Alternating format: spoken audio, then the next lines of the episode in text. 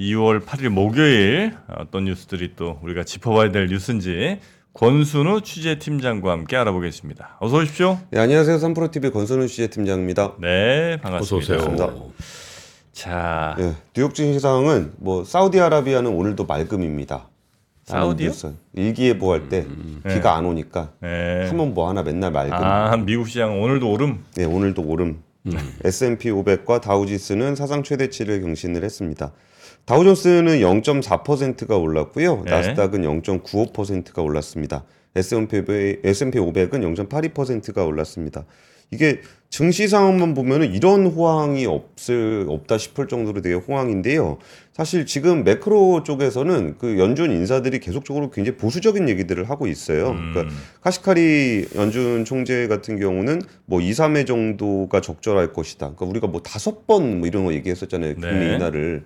근데 지금 한 두 번, 두 번에서 세 번 정도가 적절할 거라고 예상했었고, 그 로레타 메스터 클리브랜드 연은 총재도 올해 뭐 한 세 번 정도 인하하지 않겠느냐라고 좀 얘기를 하는 걸로 봐서 뭐 이거 금리 인하에 인내심을 가져야 된다 이런 얘기 주로 하고 있어요. 그러니까 음.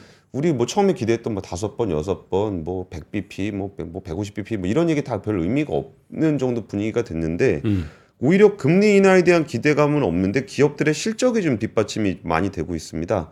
그래서 FactSet에서 지금까지 4분기 실적을 발표한 기업들을 조사를 해보니까 그 중에 70%가 earning surprise가 나오고 있어요. 네. 그러니까 생각보다 이익이 굉장히 잘 나오고 그러니까. 있다라는 거죠. 그리고 그 이렇게 매크로적으로 이제 큰 뭐 무슨 위기가 됐든 아니면 뭐 이렇게 뭐 특별한 변화가 없을 때는 결국은 기업 실적에 따라서 주가가 많이 움직입니다. 아니 뭐 네. 그게 그게 사실 제일 좋은 거죠. 그쵸. 실적 좋은 시장은 올라가고 실적 안 좋을 때는 빠지고 그렇죠. 그게 되게 중요하죠. 음, 제일 좋은 거죠. 음, 그게 잘 안 되죠, 근데. 네. 그래서 그- 아니 근데 뭐 이따 또 더 자세하게 말씀드릴 건데 제가 이번에 그 밸류업 관련한 거 취재하다가 음. 다들 하는 얘기가 좀 제발 그 실적 발표 같은 거는 좀 누구나 다 볼 수 있는 곳에서 적절한 시점에 딱 정해진 시간에 했으면 좋겠다는 얘기를 정말 많이 해요. 아니 그렇게 안 해요? 그러니까 그렇게 안 하면 불법인데 응. 그거 너무 이제 공공연하게 그냥 뭐 아는 사람 통해서 얘기해주고 뭐 이런 것들이 그러니까 그 얘기 제가 좀 뒤에 네, 있다가 좀 네. 말씀드리겠습니다. 네. 그 첫 번째 뉴스는요 미국의 최대 수입국이 어디일까요?라는 내용입니다. 근데 제목에 나오죠 멕시코. 아, 중국이 아니에요? 예 이번에 바뀌었습니다. 그러니까 중국산 수입이 크게 줄면서 그 멕시코가 지금 수출 1위 국가, 뭐 미국에서 입장에서 수입 1위 국가가 됐습니다. 그러니까 중국과의 무역에서 적자 폭이 어 2,794억 달러로 전년보다 129억 달러, 그러니까 어. 거의 한 27%가 급감했습니다. 네. 우리가 그런 얘기 많이 했었잖아요. 미국하고 중국하고 맨날 말만 말싸움만 하고 음. 실제적인 교역은 여전히 계속 많다라는 얘기를 많이 했었는데 지금 이제 눈에 띄게 지금 중국으로서의 수출은 줄고 있습니다. 네. 그리고 이제 멕시코 수출입이 늘고 멕시코 쪽에서의 교역은 더 늘고 있는데 이게 좀 뭐 구체적인 숫자를 말씀드리는 건 크게 의미는 없는 것 같고 그러니까 우리나라하고는 적자 우리나라 무역 적자 우리나라 상대로 했던 미국의 무역 적자 음. 폭은 8억 달러 늘어난 514억 달러로 역대 최대 폭을 나타냈습니다. 우리나라 예, 그러니까 우리나라 흑자 폭이 늘었다는 거죠? 예, 사상 최대라는 거죠. 음. 그러니까 우리나라는 멕시코, 중국, 캐나다, 독일, 일본에 이어서 미국의 여섯 번째 최대 수입국입니다. 그러면 여기 지금 말씀드렸던 미국을 상대로 한 교역이 멕시코, 중국, 캐나다, 독일, 일본, 한국 요러면 음. 어떤 국가들인지를 보면은 그냥 미국 옆에 붙어 있는 나라들하고 나머지는 제조업 국가들인데 음. 그러니까 우리나라가 제조업 순위로 봤을 때 뭐 독일, 일본, 중국 여기하고 거의 그냥 수- 다섯 손가락 안에 꼽히는 제조업 국가라는 거예요. 네. 네. 그럼 거기서 그럼 여기서 그 멕시코라는 나라가 미국에다 팔 게 뭐가 있나? 우회 수출하는 거 아니에요? 멕시코를 경유해서 경유, 나, 나프타 때문에. 뭐 경유도 있고 네.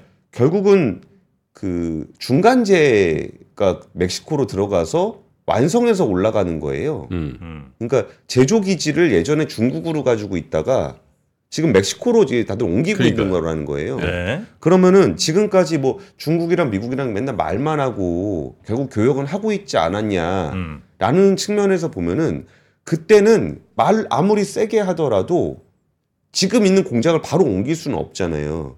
음. 그러면 그 말이 시작되더라도 그게 전환되는데 시간이 필요하다는 거예요. 네. 그러면 지금은 그냥 말 처음에 말만 했을 때는 이러다 말겠지 이러다 말겠지 하다가 실제로 미국 을 상대로 교역을 하려 그러는 기업들이 미국에다 그 멕시코에다 공장을 계속 짓고 있는 겁니다. 음. 그러면은 중간재가 예전에는 중국을 경유해서 미국으로 갔다 그러면 네. 지금은 멕시코를 경유해서 미국으로 가는 구조가 되는 거예요. 음, 음. 그러면 우리나라 기업들 같은 경우도 그쪽으로 많이 옮겨가 있는 거고 그러면 결국은 이 구조가 그 일시적으로 규모 경기가 어떻고의 문제가 아니라 네. 아예 공급망 자체가 변하고 있다는 음. 것에 그 시, 시그널이 이번에 네. 수면 위로 올라오게 된 네. 겁니다. 한번 공장 옮겼는데 또 다시 뭐 중국으로 또 가고 이러진 않을 테니까. 그쵸. 네. 그러니까 이거는 되게 구조적인 변화다라는 측면에서 그 멕시코가 1위 국가가 됐다. 음. 그러면은 사실 뭐 중국만 하더라도 중국 브랜드들이 좀 있잖아요. 음. 그럼 멕시코 그럼 멕시코 브랜드 제품은 없잖아요.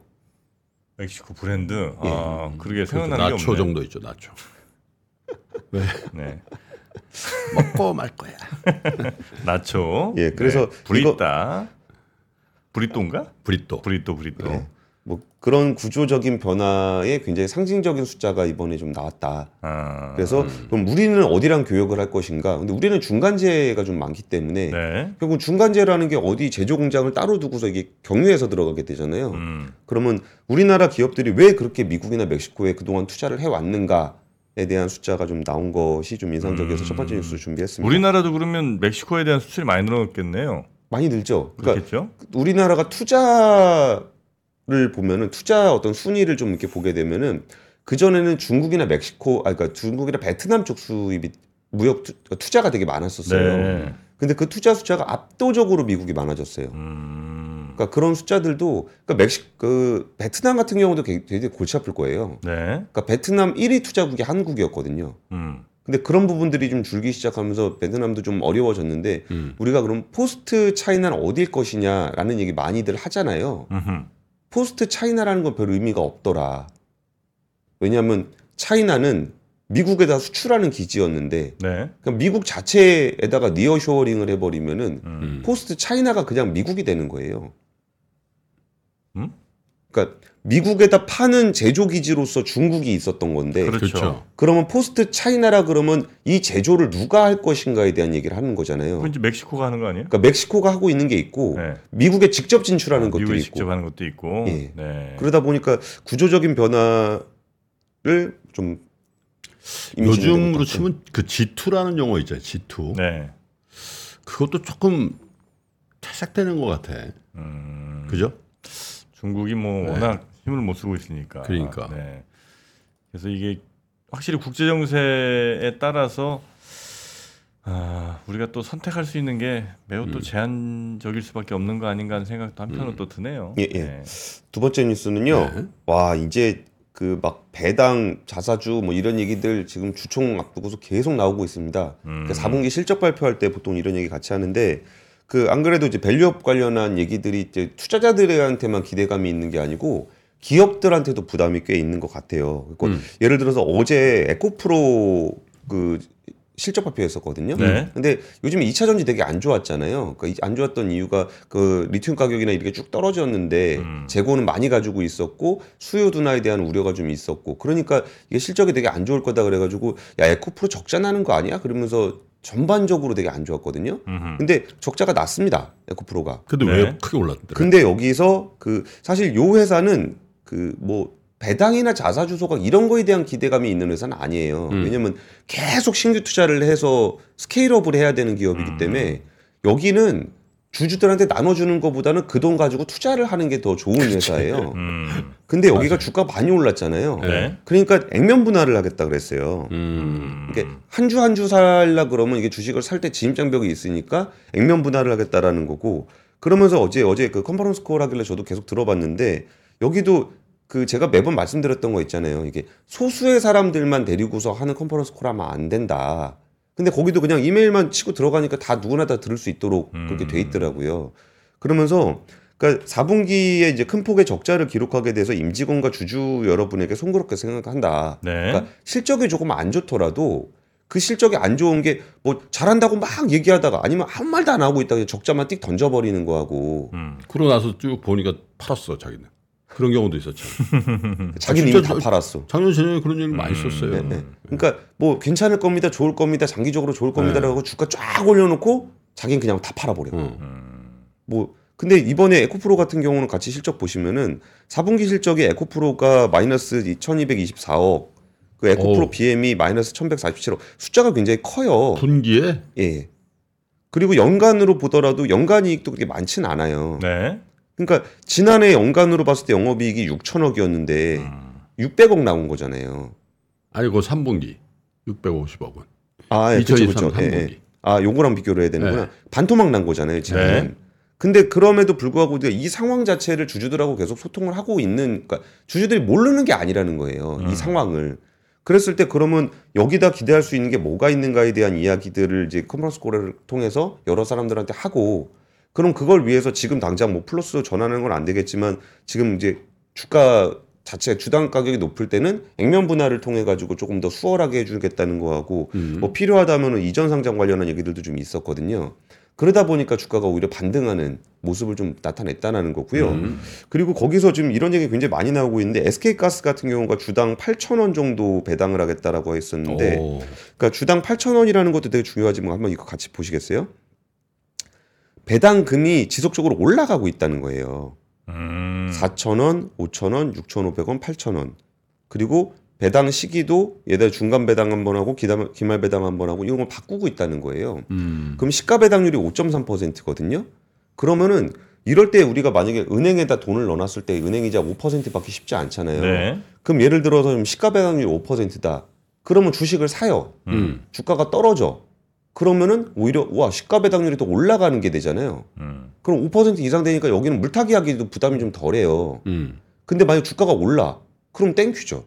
그러니까 음. 이 배당이 꾸준하게 성장할 거다라는 기대가 있으면은 주식 투자할 때 마음이 되게 편하단 말이에요. 네네. 그럼 우리가 단기에 막 오늘 올리냐, 내일 뭐 내일 빠지냐 이거 고민할 필요가 없거든요. 음. 그러니까 조금 더 안정적으로 투자를 할 수 있다라는 거고 그러면서 해저 케이블하는 LS 마린 솔루션 여기도 해저 케이블 관련한 기대감 되게 높은데 네. 여기서 이제 역대 최대 규모 뭐 주당 가격은 얼마 안 됩니다만 배당을 이제 꾸준하게 늘리면서 여기도 여기는 어떤 이슈가 있었냐면 여기가 원래 KT 마린 솔루션이었어요. 아, 그 인수한 거군요, LS가. 그렇죠. 근데 지금 여기 주당 160원밖에 배당을 안 하거든요. 네. 근데 전년 배당금이 30원이었습니다. 아 많이 늘렸네요. 그럼 다섯 배가 넘게 늘린 거예요. 네.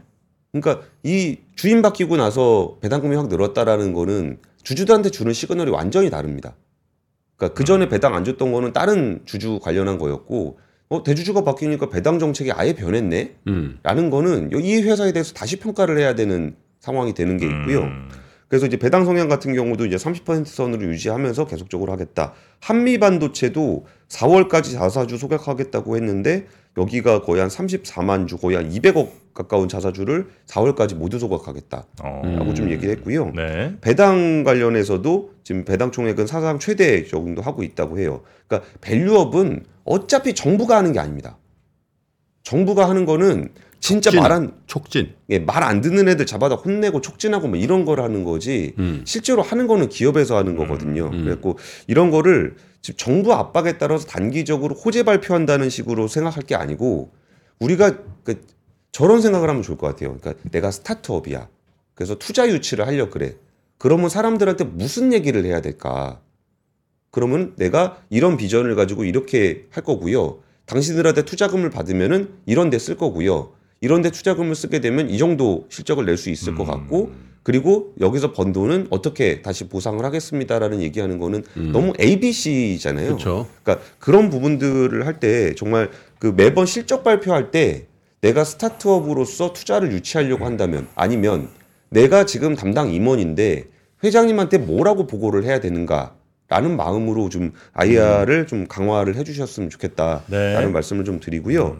그리고 여기에 또 이제 그 value-up을 시켜 밸류업 정책을 하고 있는 데가 금융위원회잖아요. 그렇죠. 그래서 금융위원회에서 이제 어떤 그 일을 해야 되는가가 지금 되게 다들 거기만 쳐다보고 있어요. 네. 근데 어제 이제 금융 시, 어, 어 금융발전심의위원회라 그래서 금융위원회의 어떤 위원, 그러니까 금융위원회라는 정부 조직과 나머지 거기에 대한 민간 위원들이 다 같이 모여가지고 앞으로의 그 금융 발전을 위해서 어떤 얘기를 하면 좋을지에 대한 얘기를 좀 했었습니다. 음. 여기서 이제 그 금융발전심의위원회에서 금, 그 기업 밸류업 프로그램 관련한 얘기가 좀 나왔었는데 네. 그러면서 이제 김주현 금융위원장이 그 기업 밸류업 프로그램 도입과 엄정한 시장 규율 확립 노력.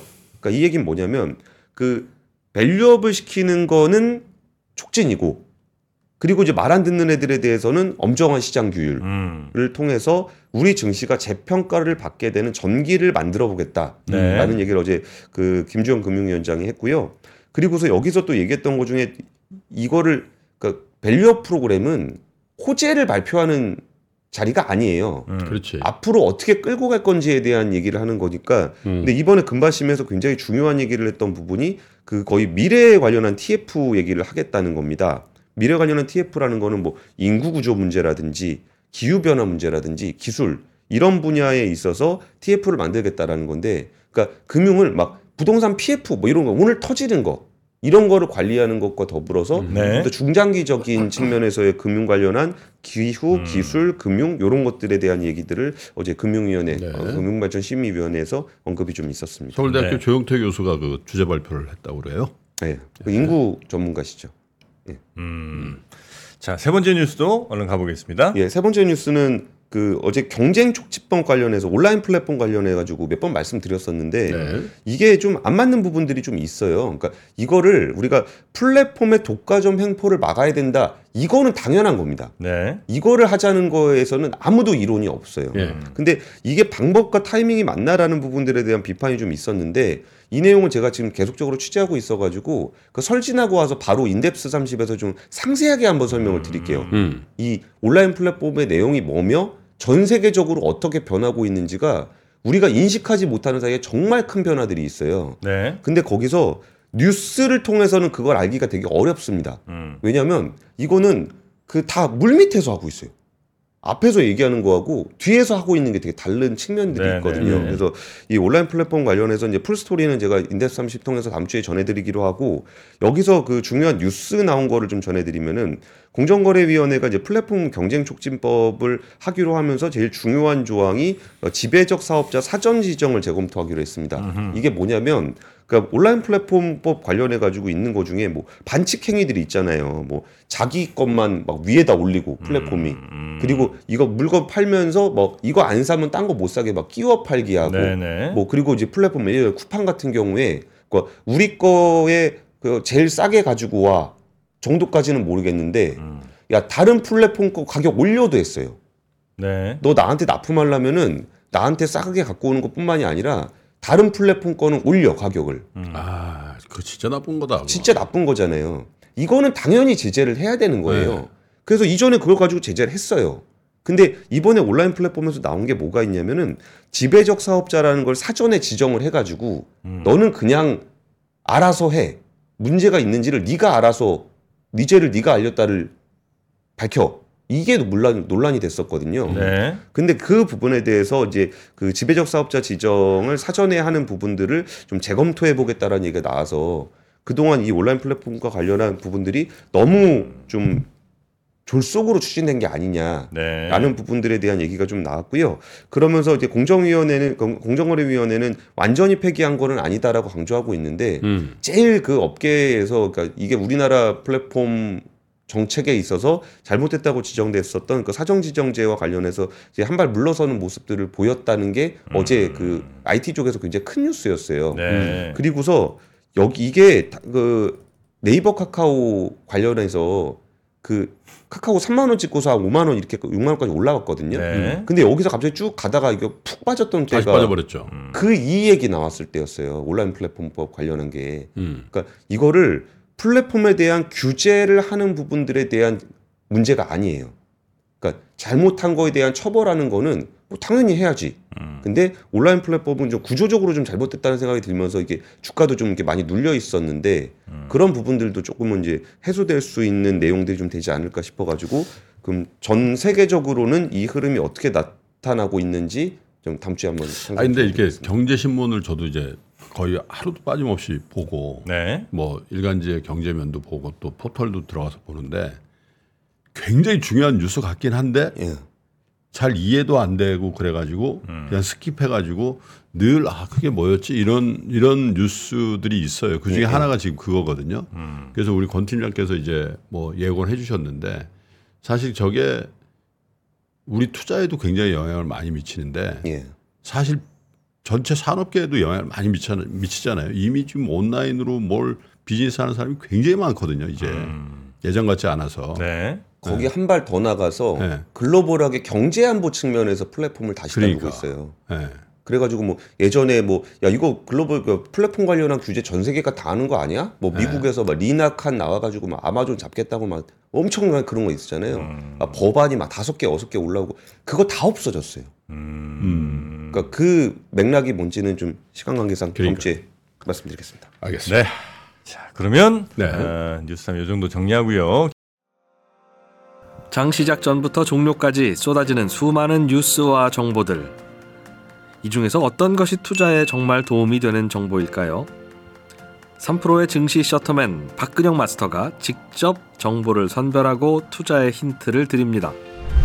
시간도 아끼고 투자 아이디어도 얻는 시간. 박근영 부장의 마켓 힌트와 함께 하세요. 자세한 사항은 3프로 TV 앱과 홈페이지를 확인하세요.